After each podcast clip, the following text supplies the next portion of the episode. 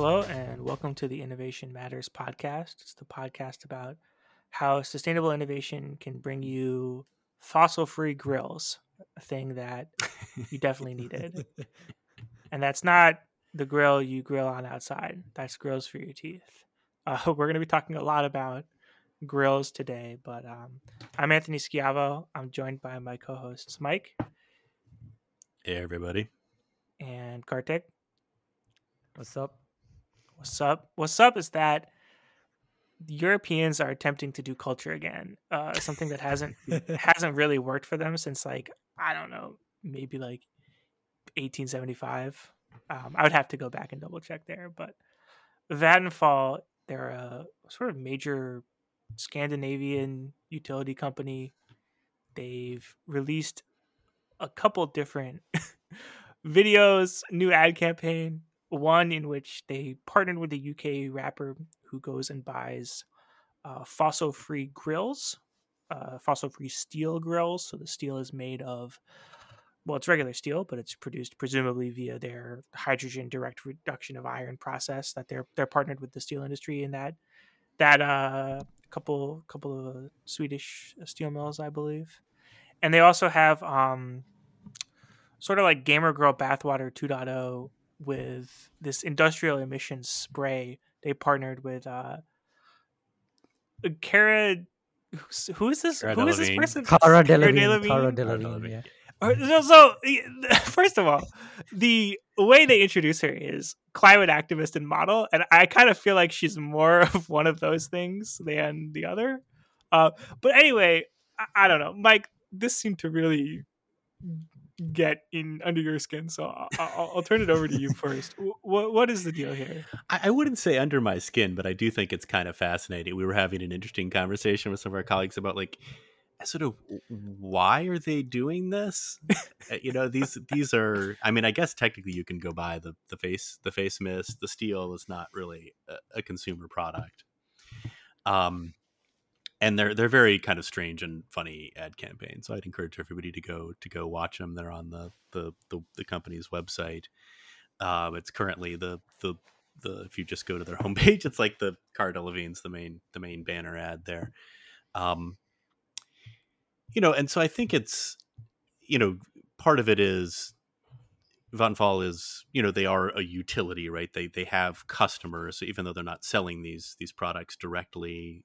I think they see some benefit in uh, you know being seen by the general consumer as a as an innovative and um and an eco-friendly uh, sort of company and i think it's probably also you know being in a very highly regulated industry it's probably politically beneficial for them to uh to be seen that way um and eh, i'm sure for recruiting and things like that right it's always you know you want your company to have a good reputation um, I'm not sure that these probably fairly expensive advertising campaigns for a product that you're not like really actually selling is is is the the best way to to go about that. But I, um, you know, I think it it does reflect sort of the the uncertainty about that that a lot of these companies have, and maybe the anxiety. But how are we actually going to make money off of these kind of green products? Because and carbon free products because right now that's the reality is that they are more expensive you're not going to be able to with fossil free steel or you know co2 based chemicals and and whatnot you're not going to be able to compete directly on the sort of traditional economic and performance metrics I mean, Karthik, you were saying Vattenfall, they're already like a very green, you know, utility. So why, like, why even do this? I guess it's just like, I mean, aren't they just gonna like sell electricity and like government's just gonna regulate out the the emissions? Uh, it, it, it just seems like Yeah. even even the the point you brought up, like, which I think is interesting, Mike, about like this sort of idea, how are we gonna actually make money? It's something I've thought a lot about, but it, that's really abstracted away from the utilities, especially utility like Vattenfall. Yeah, I mean, for me, the weirdest thing was even before we get into the energy aspect, I didn't even know that face mist was a thing. Like, you just wash your face with water, I guess, but you've what's a got face natural mist? glow. when we when we pivot to video, Karthik's going to be our, our leading guy because um, he's Ah. just he's just naturally beautiful Naturally. skin. Dewey. Yeah. I guess. but uh, yeah, uh, yeah. I mean, Vattenfall. The name in Swedish literally means waterfall. Uh, hydro's their, uh, I think, their predominant source for energy. So I don't even know why they want to promote themselves as a green company. Uh, I think they just need to focus on deploying more stuff. And even if you look at the energy mix in Europe, I think when I was doing my masters a couple of years ago, uh, I think the I think the two Scandinavian countries, so Norway and Sweden, were sort of like already 52% green or like 48% green, something like that. And that was because they have a lot of hydro. So, um, and if you compare it to the Netherlands, uh, Netherlands is like at 7% uh, of renewable Mhm. electricity generation. So they don't have to prove anything. You know, I think this will come across more as greenwashing rather than Yeah. anything else. And just a very, uh, it, it's just a botched up marketing ad for me. You know, I, I didn't even like the video personally. so Yeah, well, we've already established you're not the target audience for the face mist. Be- yeah, Oh yeah, that's that also much. true. but uh, but yeah, I think it's you know at the end of the day, it, it these the or at least not at the end of the day, but at, at the day right now, uh, the time right now, so to speak, it's it, it is you know something like green steel.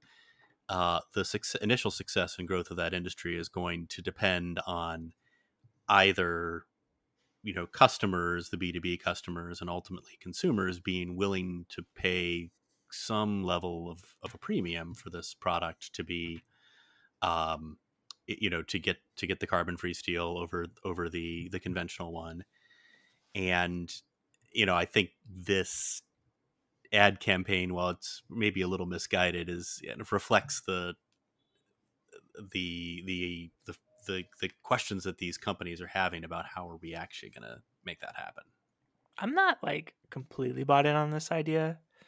I, I, I do think there's an assumption that these things, a that they'll cost money, more money, which is true now, and, and that could go away in the future. But I guess a bit more broadly, like you, sort of see this with plastics a lot, where the chemical company position is, hey, we have to do all this recycling, or we have to build all this infrastructure to like change, make our plastics more sustainable, and how are we going to do that? Um,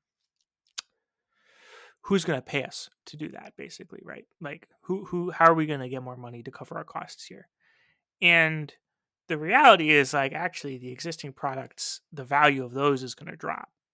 Like there will be a, a premium really but it'll be more like uh, there's a sort of assumption that the the, the prices and the value of the existing products are going to remain static within this. So I, I don't know. I, I'm not really convinced. Like, like I, I just think a lot of these other things, especially if carbon taxes or like the carbon border adjustment mechanism in Europe comes in, like all these other things are just going to get more expensive.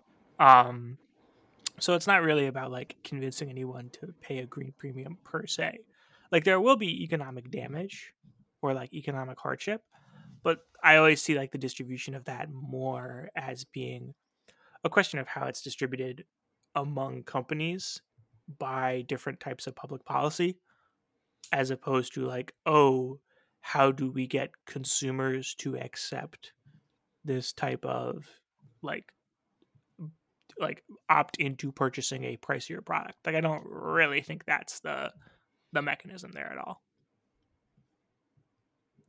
But i guess that brings us to our next point which is totally unrelated fusion Karthik you you had kind of flagged this up you know, when we were doing our prep but there was a an interesting report uh, around fusion that you wanted to to talk about Yeah. So the Fusion Industry Association, which is uh, let's say a conglomerate of different fusion energy pursuers.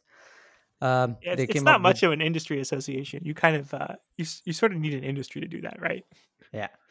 Um, it's not there yet, but essentially they were highlighting some of the challenges uh, that you know the uh, the industry faces. Um they were looking at uh, uh, you know things like okay, what's the most if you would say challenging aspect if you're a nuclear fusion developer so they had about 38 uh, p- companies participate and there were some companies who even failed to respond which is of course not a surprise given they don't want to disclose a lot of stuff Mhm. uh, but the the most interesting part for me was that uh, pre 2030 which is when companies see themselves actually pushing the commercialization of fusion to the next stage feel that uh, uh, you know it, it's more challenging to get a net energy gain in fusion um, more than you know facing an integrated systems engineering challenge so to give some Hmm. context to our listeners who don't understand how fusion works uh, you have this all, reactor core all that of our produces heat understand how fusion works. I, I'm I'm confident. Only the most brilliant people listen to this podcast. But yeah, but just in case. yeah so you have this you know fuel is injected into this reactor core this fuel is you know combusted produces heat this heat produces steam uh, but you need to you know you have so many other aspects uh, with the heat itself because you know your essentially fusion reactions take place at millions of degrees of kelvin celsius you know at that point it doesn't matter what units you use it's just very very hot. Uh, and so uh, you know it's about maintaining those plasma conditions or those fusion conditions as long as possible and and sustaining them so that you can actually extract the energy that's being produced. Now for me personally speaking because of these challenges the systems engineering aspect is tougher i think you can still get a net energy gain of whatever is required but maybe for a nanosecond or a millisecond for durations that frankly do not you know make any sense to the industry or to us. But i think it is possible but sustaining those uh, conditions are the challenge for me. Um, maybe you see that differently uh, or maybe the fusion No, industry does but I mean, I I think the systems engineering challenges are always sort of under uh, underrepresented or underappreciated by startups, by early stage developers. We see that all the time, especially in materials. Um, you know, just like so many people fail to anticipate all the logistics necessary to do any of these circular, sustainable things, and uh, so I, I- think it's going to be a big uh, wake up call in maybe a decade for people. Yeah, I think it's not even, I mean, I don't even think a decade is necessary. I think most of these fusion startups have deadlines for 2027. So I Mhm. think within the next five years, we will know whether fusion is actually going to impact the energy transition or not. Yeah. So, and I think that you know we're our next segment is with Craig Wood, and he's the CEO of a concentrated solar power startup that, like you sort of mentioned, has been grappling with a lot of these engineering challenges and really sort of there's this very basic or more simple implementation of the technology that actually works quite well and has been deployed in a lot of different places but the the big promise of the technology uh, has been in a lot of ways stymied by these sorts of engineering challenges. So you know not to peel back the layers but we, we have a really interesting conversation coming up in the second half to to kind of dig more into that in, in, in a real sense yeah. Yeah, and, infusion is going to be, you know, if it ever succeeds, is going to be very much like CSP or, or a lot of renewable technologies. It's very high upfront capital costs to to get it started, but relatively compared to fossil fuels, relatively low operating costs. So you're going to see the uh, the the sensitivity to things like interest rates, which are obviously much higher now Mhm. than they've been for a lot of the past, you know, decade plus. Um, that's going to uh, affect a lot of those. And you know, fusion interest rates right now is the least of their worries, right? But, uh, but once they, once they get to that point, that's the yeah. of, of actually, you know, if if and when they actually solve all these these engineering challenges to to get it scaled up, that's that's the kind of dynamic that they're going to face. So I think that conversation will be sort of illuminating for that as well. Yeah, we should definitely get a fusion person, a fusion CEO on the startup and ask them about interest rates. I think that would be an extremely, extremely good use of their time. well, look, when that happens, you'll hear about it here first on the Innovation Matters podcast. So now we're going to head to our interview with Craig Wood. We're back now with our guest, Craig Wood, the CEO of Vast Energy. Craig is a pretty experienced leader. He's done a lot of things The company uh, he joined Vast in 2015. They are an Australia-based company, and they're working on a really interesting type of energy technology that is concentrated solar power. Concentrated solar has a really long history. I think the first examples of it actually date to the 1800s. But it's been a technology that's had kind of a changing role within the future of the energy transition. So we've got Craig on today to talk to us about it, how it works, what it does, and really what the future holds for concentrated solar power. Craig, thanks so much for joining us. Thanks very much for the opportunity, Anthony. Great to speak with you. Yeah, absolutely. So, can you start by give, just giving us a little background about Vast and yourself, and maybe a little bit on the history of CSP as well? Yeah, sure. So, um, Vast, as you mentioned, is an Australian company that's been around for over 13 years. Um, pretty early on, the founders of our business realised that uh, PV was going to become very cheap, um, but that the the challenge would be dispatchability, basically how to take uh, energy, particularly from the sun uh, that arrives during the day, and make that available overnight. Um, when you go and look at what you can use to make dispatchable energy at scale, there are really only two options uh, that, that emerge. One of those is pumped hydro, and if you're in a place that's suitable for that, um, then absolutely that's an important part of the transition.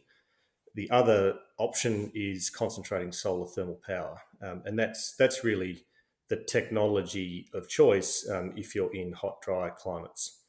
So, um, as I said, our, our founders in our business realised that, um, and we really spent the first 10 years in business developing uh, what we believe to be the world's best concentrating solar thermal technology. Um, ultimately, that uh, technology was awarded the International Energy Agency's Technical Innovation Award in 2019 um, which was a, a, very nice end to a decade of tech development.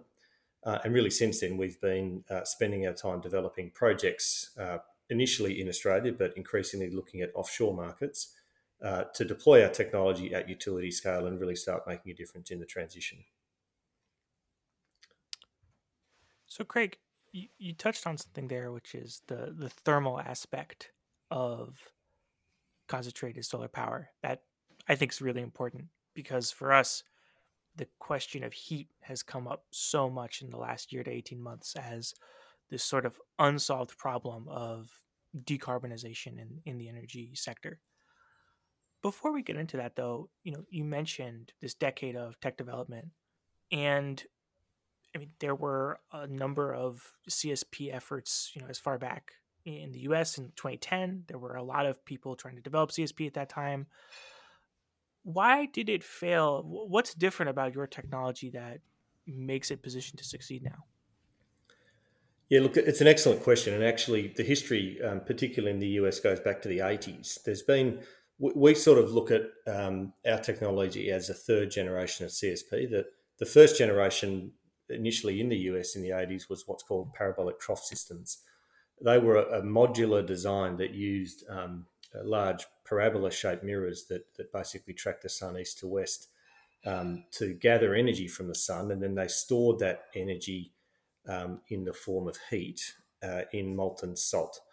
Um, that technology is well proven. Um, you know, in the in the 2010s, there was um, many many gigawatts of it built in Spain, for example. Um, and really, at the moment, if you if you walk around the world, anywhere where it's hot and sunny, you see parabolic trough technology deployed to the tune of about uh, six and a half gigawatts in total. Um, the modularity of that tech was terrific. The bankability is great.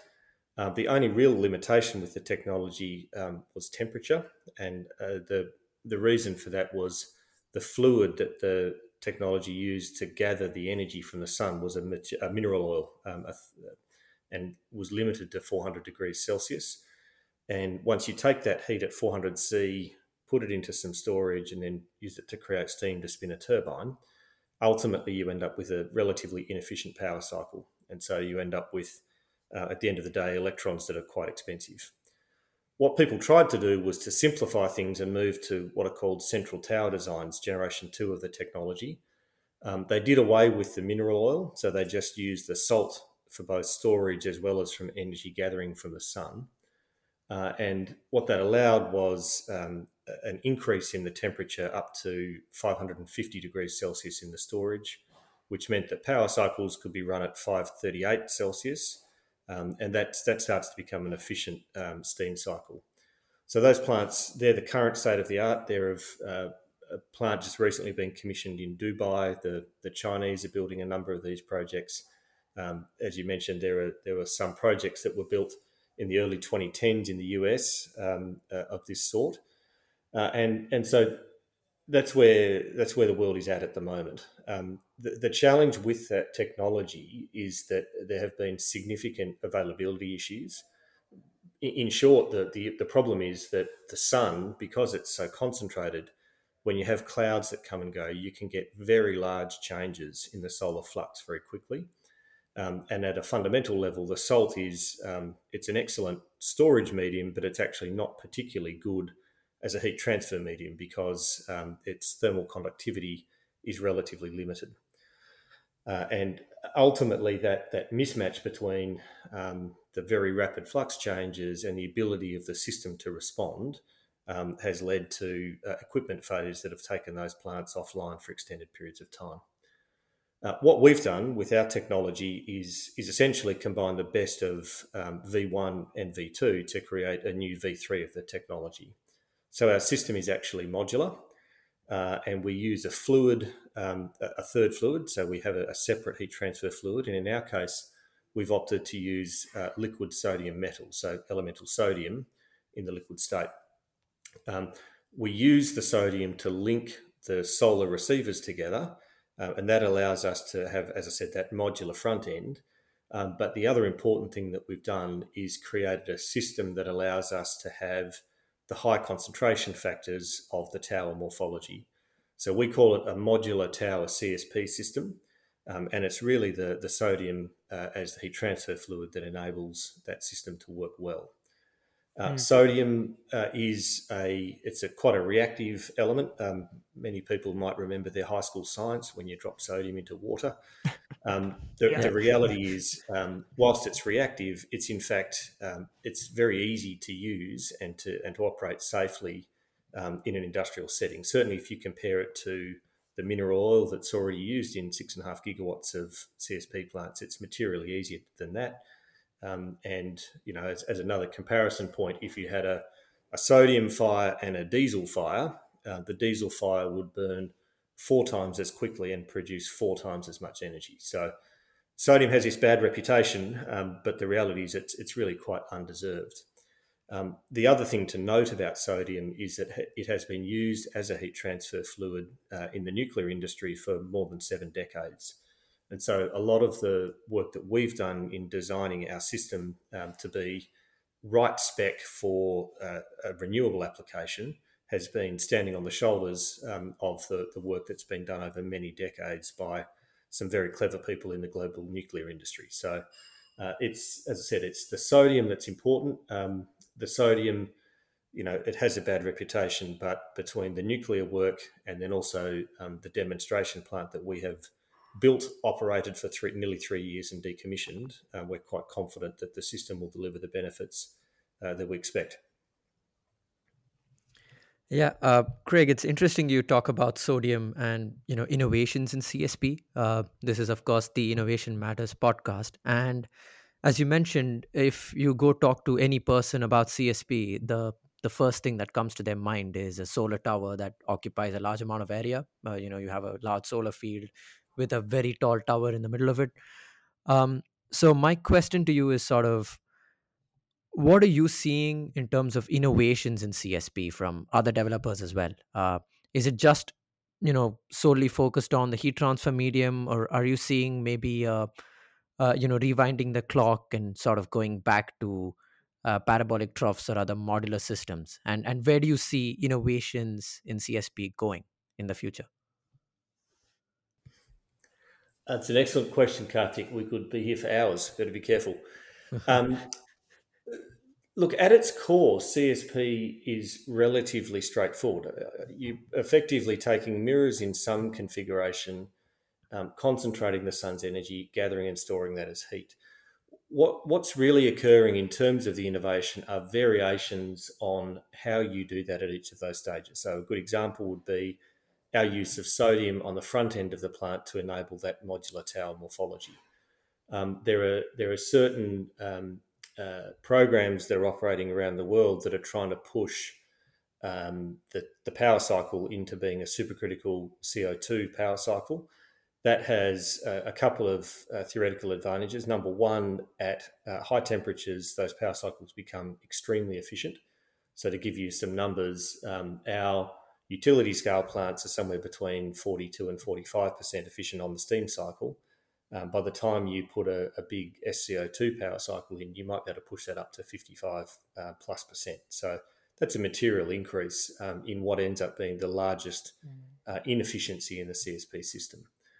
Uh, people are also, in order to try and support higher temperature operation in SCO2 turbines, people are working on um, what are called particle receiver and storage systems. So instead of using liquids, in our case, sodium and, and molten salt, people are trying to use um, uh, small engineered particles, um, you know, typically ceramics, that they that they fall as a curtain through the, the sunbeam, um, and then they're able to store those. Uh, that a lot of that work has been going on for many years in laboratories, and there are starting to be demonstration projects that are emerging. Um, but that's still some years off being commercially mature. Um, so there, there's a variety of, of, different options that people are pursuing. Um, the other thing that I think is interesting uh, in CSP, and, and, perhaps this is a, a nice lead into a discussion about some of the more thermally driven aspects, but um, CSP works best in hot, sunny places. So, if in simple terms you get your Google Maps, uh, or in fact, whichever mapping software you like, uh, put it on satellite view and look at the world, anywhere that's orange, red, or yellow, by and large, is suitable for CSP. Anywhere that's green, blue, or white uh, is typically not suitable for CSP. Um, in the places where CSP is suitable, it is a clear winner. There is there is actually no other primary energy source that gets close, apart from obviously PV and wind, but they're intermittent, and so they offer they fulfil a different role in the energy stack. By contrast, if you go to somewhere that is green, CSP will typically not be the cheapest form of generation. Um, but what we can do with CSP is actually um, dispense with the the solar collector piece. So so essentially put the mirrors in the bin, um, and then uh, what we're able to do instead is actually um, put a um, basically a giant heater um, on on the salt tank that allows excess renewable energy from let's say PV and wind that might have been overbuilt in a particular location to be hmm. converted into thermal energy and stored in the salt. So this this idea of resistive heating of the salt um, has is something that a number of organisations around the world are working on, particularly um, in places where you might have excess uh, intermittent renewable generation that's been built, uh, but no no effective way to store that for long durations. Uh, I, I, should say, obviously, um, batteries are great. We love batteries. We're in fact developing a 140 yeah project in Australia. I was just going to ask you about that because yeah, I but, think there's the reality is, yeah, the the reality is batteries are only good for you know two to four hours. After that, they, they, there are no economies of scale in batteries. They're just much more expensive because there's nothing that drives the cost down. You know, if you want eight hours of battery storage, you buy two times four hours of battery storage. By contrast, solar thermal and pumped hydro, for that matter, have very significant scale economies, and so in terms of the energy mix and the transition, if you're looking for something that fills that 12 to 20 hours of storage requirement, basically the overnight energy once the thermal generation drops out, um, that's the role that CSP and pumped hydro will play. So, again, to repeat, we, we are fans of batteries, they absolutely have a role, um, but we actually don't view them as particularly competitive uh, to the product that we have. Yeah, I, I think that's an important point because so many uh, it's easy to look at the history of CSP, and you mentioned there was this sort of time where the costs of solar PV dropped precipitously, and that forced a sort of, I think, change or a pivot in how the CSP developers position themselves. And one of the things we've heard, and Karthik, I know you were talking about this, is what if battery storage, um, you know, again, just really precipitously drops in terms of cost? And it seems like you're making the argument that it's it's really a different category of you know demand response, really a different category of of storage altogether. Look, I'm not a battery expert, and if some um, magical battery chemistry or, or, configuration for the anodes and the cathodes emerges that's very low cost, then frankly that'd be great for all of us. Um, the, what you tend to find though um, is that you know chemistry, physics, and economics really haven't changed very much um, for quite a long time, with a few exceptions. Um, and you know the the reality is a lot of the battery um, options that are being explored um, have been around for a very long time, and the progress is um, incremental, not necessarily revolutionary. The other thing that's important to understand is that CSP, when done properly, you know, in the right locations at the right scale, is extremely cheap. Um, you know, so that it's those scale economies once you start building plants north of at least north of 100 megawatts, but typically you know two to 250 megawatts um, you get very cheap energy because the ingredients, you know, the, the, the raw materials to make those plants are actually relatively inexpensive. We're talking about, yes, there's some stainless steels, but a lot of it's, you know, glass, insulation. It's pretty low tech stuff um, when you compare it to some of the more exotic requirements for, for PV and batteries. So, um, I'm I'm not a futurist, um, but I have spent quite a lot of time looking at the underlying drivers of the technologies, uh, and you know there's a reason why we continue to prosecute the case for CSP, or particularly for thermal storage in those long duration applications. Um, yeah, um, looking at the long duration aspect as well, as you said, you know, none of us on this call are battery experts, but uh, we are also seeing a lot of interest in, you know, redox flow batteries and, you know, these next generation chemistries that could maybe, um, you know, economically trump CSP. Uh, m- my question was more so down to um, the the energy density part of of CSP because now I know this might be a touchy topic maybe in Australia to talk about nuclear, but uh, I know that a lot of interest in nuclear, um, you know, has come up recently because of what, what you know incidents in Ukraine and and and you know in gas prices and and whatnot, which is of course another a whole other discussion. But do you see sort of nuclear coming back up? I, I know Australia is still anti-nuclear, uh, but do you see that sort of trend changing and maybe you know also dent efforts in CSP? Because just because of its energy density, you know. Um, so I do see nuclear playing an important role, um, not necessarily because of its energy density. So if you know we have the good fortune here in Australia of having really substantial um, solar, wind, um, you know, mineral resources. We've got basically, not to be too blunt, but we don't need nuclear because we've got many other less expensive sources of energy, um, and that's that's I think the the important distinction. If I contrast, um, you know, somewhere like Australia to let's say one of the Southeast Asian nations where there's a lot less land, where the renewable resources are not as good. Obviously, there still needs to be significant energy um, provision, and in a world where you are fossil free, um, I, I believe there's it's really only a couple of options. You're either importing fuels in much the same way as a lot of those economies currently do. I think over time, obviously, that'll move to you know hydrogen and derivatives. Um, personal view is I think there'll actually be quite a bit of uh, gas that gets burned in the meantime, um, or it's nuclear, or it's a combination of both. And so, the place where um, where I believe nuclear will have a renaissance is in a lot of those um, uh, markets where there's not an abundance of renewable resources, uh, but there's still obviously energy security requirements. Um, the other thing about nuclear that's interesting is obviously the ability to generate um, thermal energy. Um, and Anthony, I think you mentioned yeah. it in your introduction. There's a real issue that I think people are only just starting to wake up to around how we actually provide um, green heat um, for industrial processes and increasingly for yeah. the emergence of the fuels industry. And so that's the other place where I think nuclear may have a role, albeit um, it is still more expensive than what we're able to do from sunshine. Yeah. So that's a good segue. I mean, we've seen companies like Dow in the chemical space invest in nuclear with the ostensible purpose of creating, among other things, high temperature steam for processes like steam cracking. So, how do you see something like CSP playing and competing there? I mean, there's, of course, a geographical limitation, as you mentioned, but there's plenty of oil and chemical production in the Middle East, which is also a place where there's been historically plenty of uh, deployment of CSP. So, is there an opportunity in terms of the right sizes and scales to bring CSP to those types of high temperature uh, applications?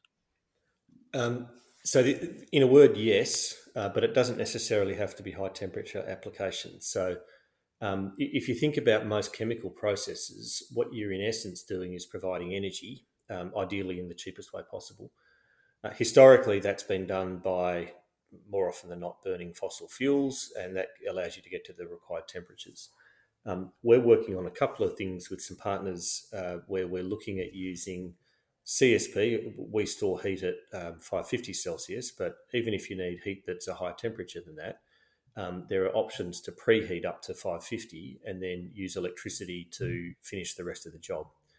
Um, what we find when we look at the economics of those opportunities is that because we're able to produce very cheap heat, it actually makes sense to maximize the amount of preheating that's able to be done um, using the CSP systems because it just ends up with cheaper products at the end of the day.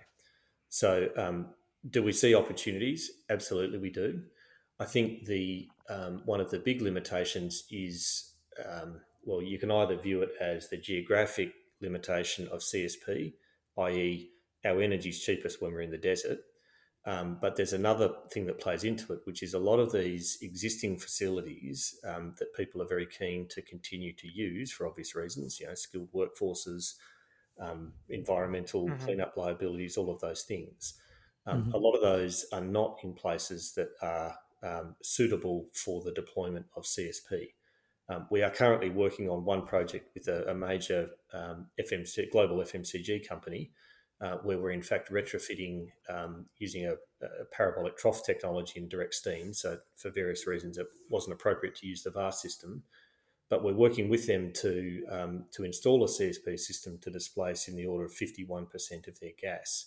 Now, that'll be a terrific deployment, but it's quite uncommon to find the combination of solar resource, available land, and a brownfield application where that can make sense.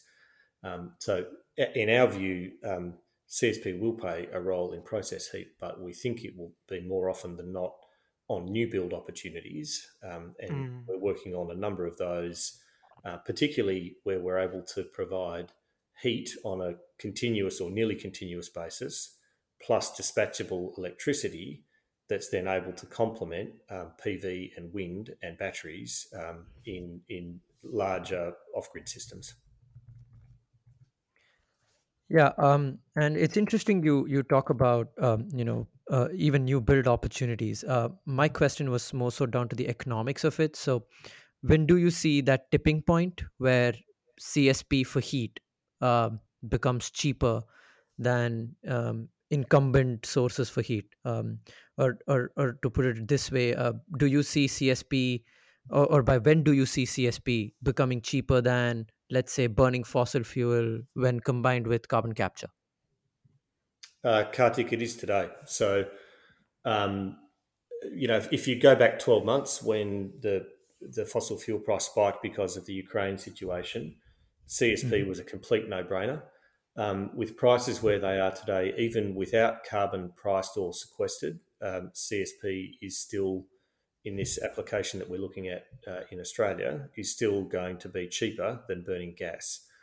Um, if you look at situations where the solar resource is better, and we've got a couple of these that we're developing at the moment here in Australia, um, CSP is materially cheaper than gas at virtually any price.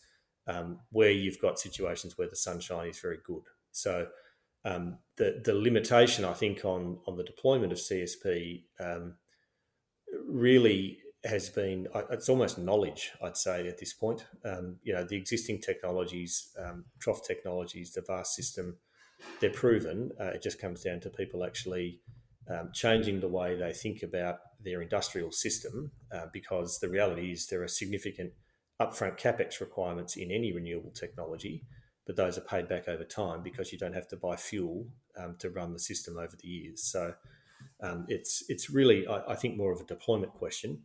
Um, that said, if you start pricing carbon or um, or sequestering um, and putting the cost of that on the users of the fossil fuels, um, CSP will will be a no brainer.